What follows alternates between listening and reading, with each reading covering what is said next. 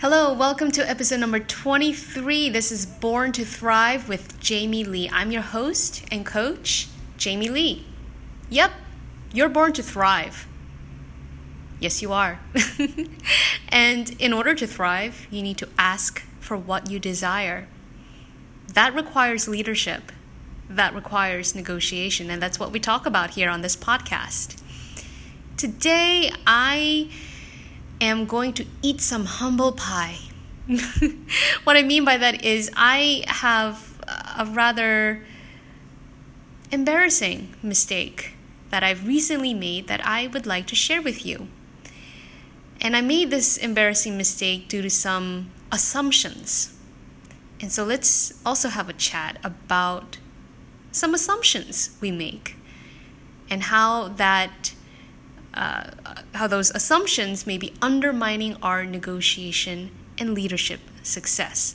And finally, I want to invite you to a powerful coaching experience with me because I want to dispel some of the assumptions. I want to question the assumptions and also help you shine some light on some potential blind spots that you may have so that you can have a breakthrough. So, it's been a while since I've been on this podcast. It's been about two weeks, and it's because I was traveling in Singapore where I have family now. I'm not originally from Singapore, I'm actually from South Korea, but now that we live in a global age, I now have family in Singapore. It's great. It was really hot, but it was also beautiful. And Japan, I visited. I lived in Japan uh, 15 years ago as a junior year abroad student. And so I speak a little bit of Japanese. I'm familiar with Japanese culture, and it was so wonderful to be back and just be immersed in it and eat delicious food and see beautiful sights. Highly, highly recommend. And I gave a workshop, but I made a mistake. I made like what you would call a classic face palm mistake. So here's what happened. It's Sunday. It's May 20th. It's 4:30 in the afternoon. It's warm, it's bright, it's beautiful day in Tokyo. And I'm on my way to facilitate a workshop for the Japan Smith College Alumni Club. I'm feeling really great. I'm feeling really awesome. I had just landed in Tokyo that morning after a red eye flight from Singapore, and I had intentionally booked a hotel that was within walking distance of the workshop venue because I intended to get there on time. And to my surprise, once you download a Google Maps app while you have Wi Fi connectivity on your iPhone, the app will store a local cache version of that route. So that means, you know, the blue dot that you follow when you try to navigate using Google Maps app, it will still work when you have your phone on airplane mode, which I did to save money. Uh, I didn't want to spend exorbitant amount of money on international roaming charges while I was traveling in Asia. And so I'm feeling great. I just checked into the hotel at three o'clock in the afternoon after a red eye flight, showered, got dressed. I'm walking in this beautiful Tokyo city and my Google Maps app is working. I'm following the blue dot to my venue by foot. It's 4:30. I'm thinking I'm going to get there half an hour early because I'm thinking the workshop starts at 5. And when I get there to the venue, much to my surprise, everyone everyone who signed up, everyone who organized, they're there. they're waiting for me. It turned out they had been waiting a very long time. And no, it's not because the Japanese is hyper Japanese are hyper punctual, it's because I had made a terrible mistake. The workshop was scheduled to start at hour 1500 in military time, which is 3 o'clock in civil or what we use here in the United States. And I misread it. I misread 1500 military time for 5 p.m. it's so embarrassing. Without realizing it, I had acted from an assumption of false consensus. It's just a fancy word that means that I was acting out of bias, cognitive bias. I was I'm thinking that my interpretation or misinterpretation of time is how everyone else has interpreted the schedule. and based on this unquestioned thinking, my brain overlooked the obvious and the explicit because hour 15 was communicated to me in email and yeah i read it and i thought it was 5 p.m it's it, it's inexcusable. It's um, my brain being lazy thinking out of convenience and habit and i acted out of that blind spot. I was mortified. I get there and everyone is there so graciously still waiting after an hour and a half in delay I was shocked. I apologized. I know some Japanese, so I apologized in Japanese to these gracious, patient, amazing women who are also bilingual. And I said, Moshiwake arimasen. It's the polite way of saying I'm sorry. And standing in front of my audience and the organizers, I now had a choice. I could indulge in my feelings of shame and ineptitude. Oh my God, oh my God, how stupid can I be? Or I could do my best given the circumstances and given the last 30 minutes remaining out of two hours that was that were allotted for this workshop. So you know, I just dove right in. I didn't have a choice. I went straight into the key points. I try to manage, you know, just just put down the feelings of shame and ineptitude. I'll deal with it later when I get back to my hotel room.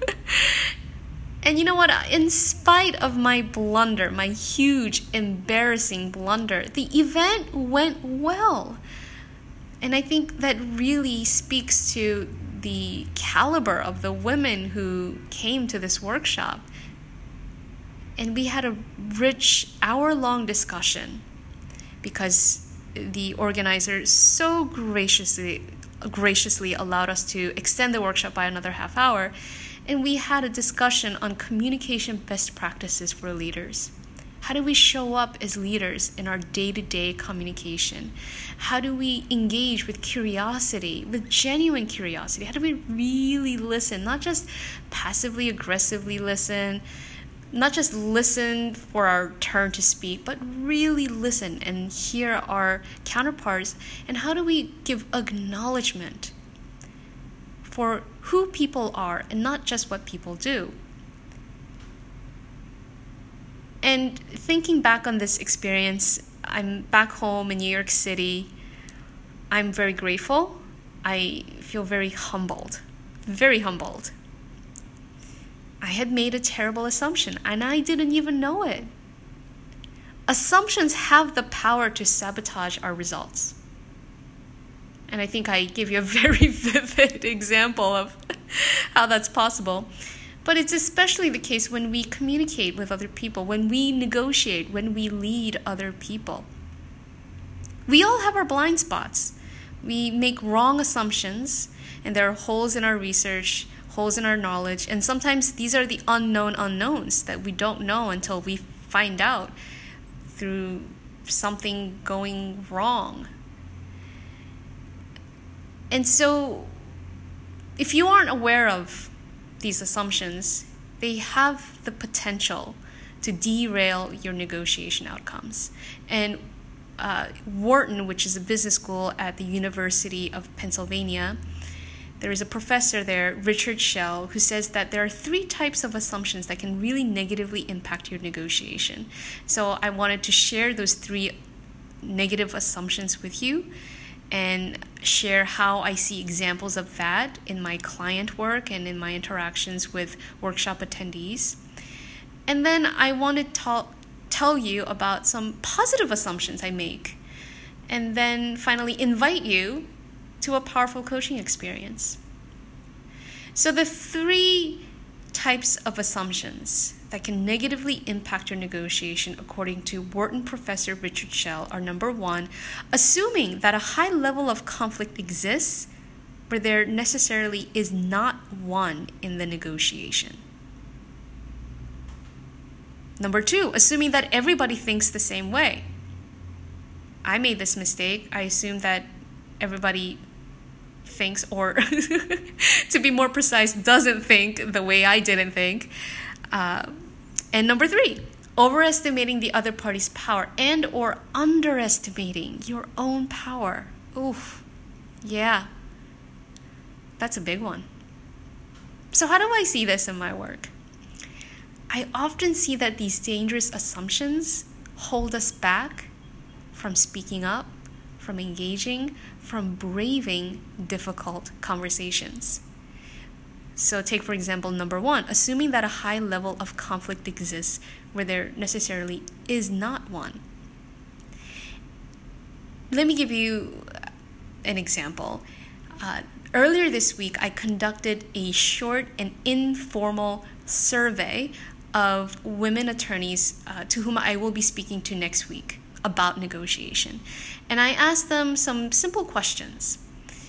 You know, how how do you engage in negotiation and you know what's holding you back and 65% of the women who answered this survey said that they manage to negotiate they don't really like it but they do it when they absolutely have to and about the same number of people said that the biggest barrier to their desired negotiation outcome is the fear of gender blowback the fear of negative feedback, the fear of being rejected, the fear of being judged as aggressive, as greedy. So it was very interesting to me that people didn't say limited resources, people didn't say, um, I don't have. Uh, an open channel with people who make those decisions. People didn't say, I don't know what to ask for. So many people, about 65% of the people, said that it's the fear of being judged, of, you know, being called something that is deemed unfeminine and therefore undesirable. Mean, you know, it's unfortunate that we still struggle with this gender stereotype, and yet we do. And what this informed me, what I make out of this data, is that probably the same amount of people who manage to negotiate when they absolutely have to, they are missing out on opportunities to speak up. They are not recognizing that they do have a voice and that they can ask for what they want because they are waiting until they absolutely have to. And why? Because they assume that there is going to be conflict and this assumption of conflict creates fear, that creates resistance, that creates avoidance. We often assume the worst in people when we are anxious about a high stakes conversation. And I, I am including myself. I am also working through this myself. But why don't we assume the best? Why don't we assume that people do want to hear from us. People do want to help us.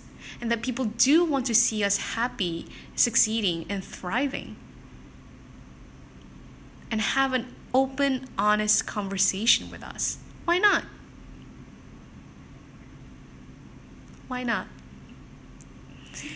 And number two, assuming that everybody thinks the same way, a lot of people I know, a lot of high achieving, high performing people that I know and talk with and consult and coach have assumptions that people should behave, that people should react, that people should speak in ways that they would. But not everyone does. In fact, hardly anyone does because, let's face it, other people are out of our control. The only thing we can control is ourselves, is our own behaviors, our own actions, our own words. And also, since we're talking about gender stereotypes and gender bias, I think it's so dangerous when we have internalized negative opinions about women who compete, about women who promote themselves, women who speak with a loud voice and advocate for what they want, and then assume that everyone else thinks the same way. We project our gender bias on other people and thereby perpetuating the bias. I'm going to quote my negotiation mentor, Lisa Gates, who is co founder of She Negotiates, who has said that the place where gender bias is most deeply and secretly lodged is inside ourselves. And so when we fear that other people have negative opinions of self advocating women, we get even more afraid we get even more silent, less brave. and so the next one, it kind of feeds right into this. The third dangerous assumption is overestimating other people's power and or underestimating our own power. All these assumptions they go hand in hand right? When you assume that a high level of conflict exists when you assume that everybody thinks the same way and when you let these assumptions hold you back from taking a stand being courageous taking action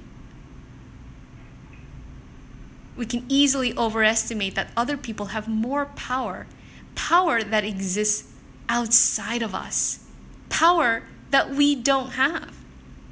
And when we think we don't have power, we feel small, we feel like victims, we feel miserable. The thing about power, however, is that there is more than just one type of power. A lot of people mistake power as simply dominant power or power that you may exert over other people when you are uh, in a sort of command and control type of situation and you exert control and authority over a group of people. And almost always we associate masculine qualities. If you look up the word commander or leader, it'll say, oh, he is the kind of man who will lead this team to the success that we want. And that's unfortunate, but that's not the only kind of power that exists. I think the real power is in ourselves because we have the power to choose our thinking. We have the power to influence our own emotions. And that means we have the power to take inspired action and we take and when we take inspired action we generate positive results not just for us but for the world and that is the kind of power that I want to ignite in the people that I coach. That is the kind of power that I am interested in helping to develop and grow. I also make positive assumptions. And so, you know, I'm not going to make a ASS out of me. I will state my assumptions about the kind of people who are interested in this specific type of power that I'm talking about, which is your autonomy I think the people who are interested in my content, I think people who are interested in working with me are kind of people who want to make a positive impact in the world.